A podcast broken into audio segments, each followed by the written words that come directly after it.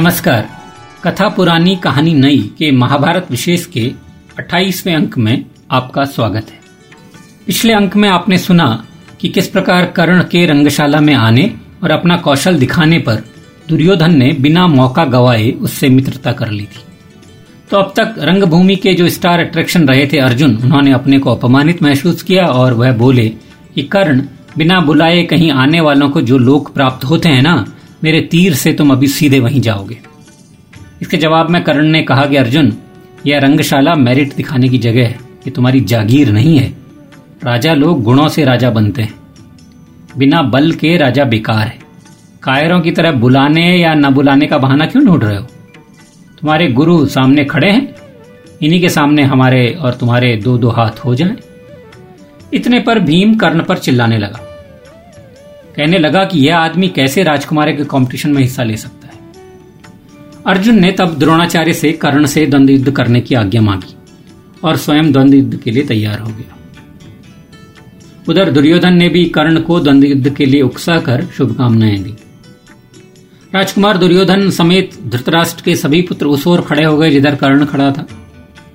और इधर द्रोणाचार्य, कृपाचार्य और भीष्म उस ओर खड़े हो गए जहाँ अर्जुन खड़ा था। रंगभूमि के पुरुषों और स्त्रियों के भी कर्ण और अर्जुन को लेकर दो हिस्से हो गए। कुंती जो वास्तव में कर्ण का रहस्य जानती थी, चिंता के कारण मूर्छित हो गई। उन्हें बेहोश देखकर विदुर जी उन्हें चंदन मिश्रित जल छिड़काव करके होश में लाने की कोशिश करने लगे। धीरे धीरे महारानी कुंती को होश तो आ गया, पर जब उन्होंने अपने दोनों पुत्रों को परस्पर युद्ध के लिए तैयार देखा तो वह बहुत घबरा गई, और उन्हें कोई उपाय नहीं सूझा कि यह द्वंद्व कैसे रोका जाए। उधर उन दोनों युवकों को विशाल धनुष उठाए देखकर, तब सभी धर्मों के ज्ञाता शरद्वान पुत्र कृपाचार्य ने कर्ण से यह सवाल किया। उन्होंने कहा कि कर्ण, जिन्हें तुम ललकार रहे हो, उनका परिचय तो हमें ज्ञात है। ये पांडु के मजले पुत्र हैं और कुंती के सबसे छोटे पुत्र। ये कुरुवंश के राजकुमार हैं। तो इनका परिचय हमें पता है।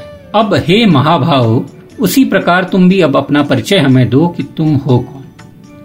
और तुम्हारा परिचय जान लेने के बाद ही यह निश्चय होगा कि अर्जुन तुमसे युद्ध करेंगे अथवा नहीं, क्योंकि युद्ध भी बराबरी में ही होते हैं। राजकुमार नीच कुल और हीन आचार विचार वाले लोगों के साथ युद्ध नहीं करते। अब कृपाचार्य का यह कहना था कि कर्ण का मुख लज्जा से झुक गया और वह कुछ बोल नहीं पाया। कर्ण के मुख को वर्षा के पानी से भीग कर मुरझा गए कमल के फूल सा देखकर दुर्योधन उसकी सहायता के लिए आगे आया।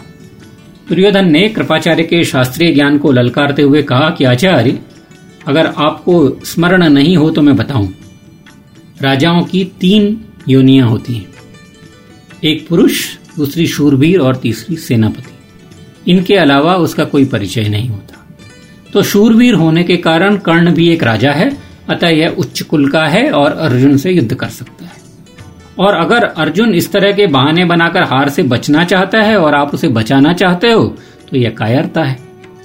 दुर्योधन ने आगे कहा कि अगर आप फिर भी संतुष्ट नहीं हैं तो मैं अभी कर्ण को अंग देश के राजा के पद पर अभिषिक्त करता हूँ।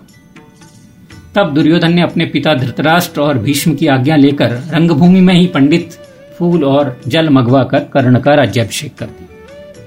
दुर्योधन के उपकार से इमोशनल होकर कर्ण ने तब दुर्योधन से वायदा किया कि हे नृपति शिरोमणि आपने मुझे जो यह मित्रता और राज्य प्रदान किया है, इसके अनुरूप मैं आपको क्या भेंट दूँ? कभी आप जो भी मांगेंगे, मैं आपको दूँगा। आपके लिए मेरा शरीर, मेरे प्राण हमेशा हाजिर रहेंगे। तब दुर्योधन ने कर्ण का हाथ पकड़कर कहा कि अंगराज, मैं तुमसे ऐसी मित्रता चाहता हूँ जिसका कभी अंत ना हो। और कर्ण ने जीवन भर इस मित्रता को निभाने का संकल्प किया। उसी समय रंगभूमि में बूढ़ा अधीरथ, जिसने कर्ण को पाला था कर्ण कर्ण पुकारता हुआ आया। पिता के प्रति श्रद्धा और गौरव से भरा कर्ण उन्हें देखते ही अपने सिंहासन से उतर गया।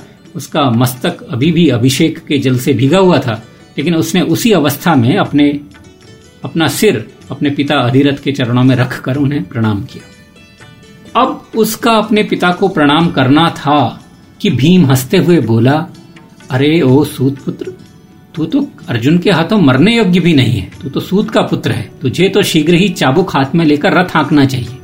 यही तेरे कुल के अनुरूप है।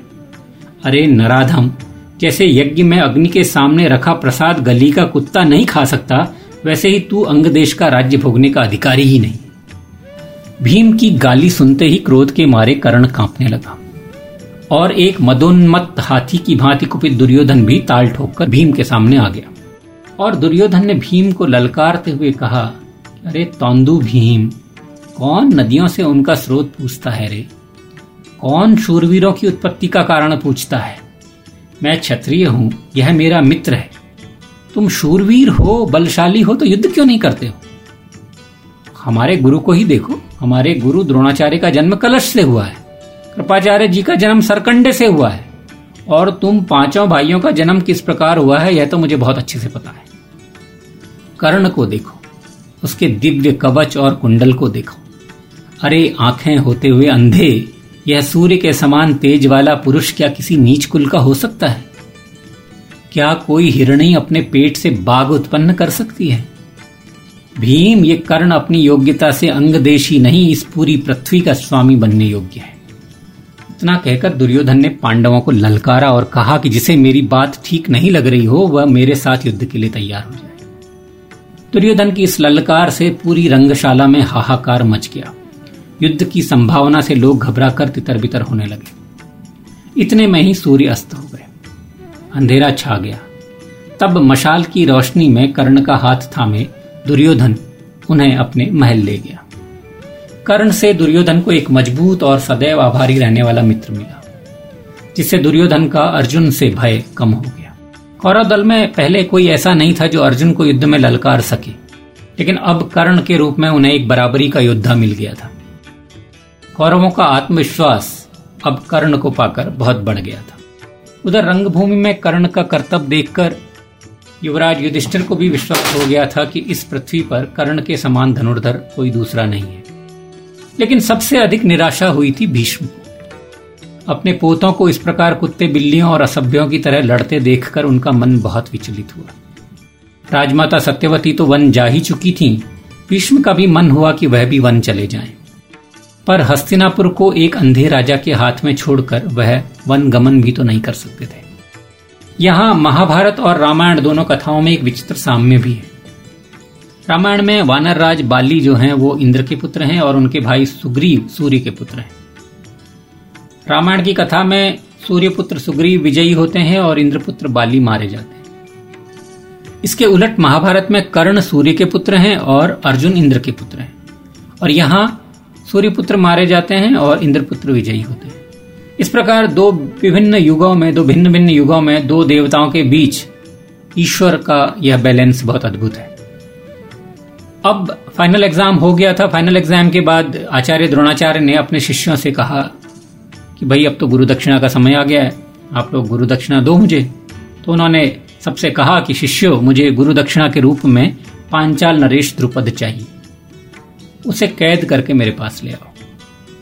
सारे राजकुमारों ने यस्सर कहा गुरुदेव से और युद्ध के लिए चल दिए। कर्ण सहित सारे कौरव और सभी पांडव पांचाल देश जा पहुँचे। और वहाँ जाकर सब आपस में झगड़ने लगे कि पहले मैं युद्ध करूँगा या मैं युद्ध करूँगा।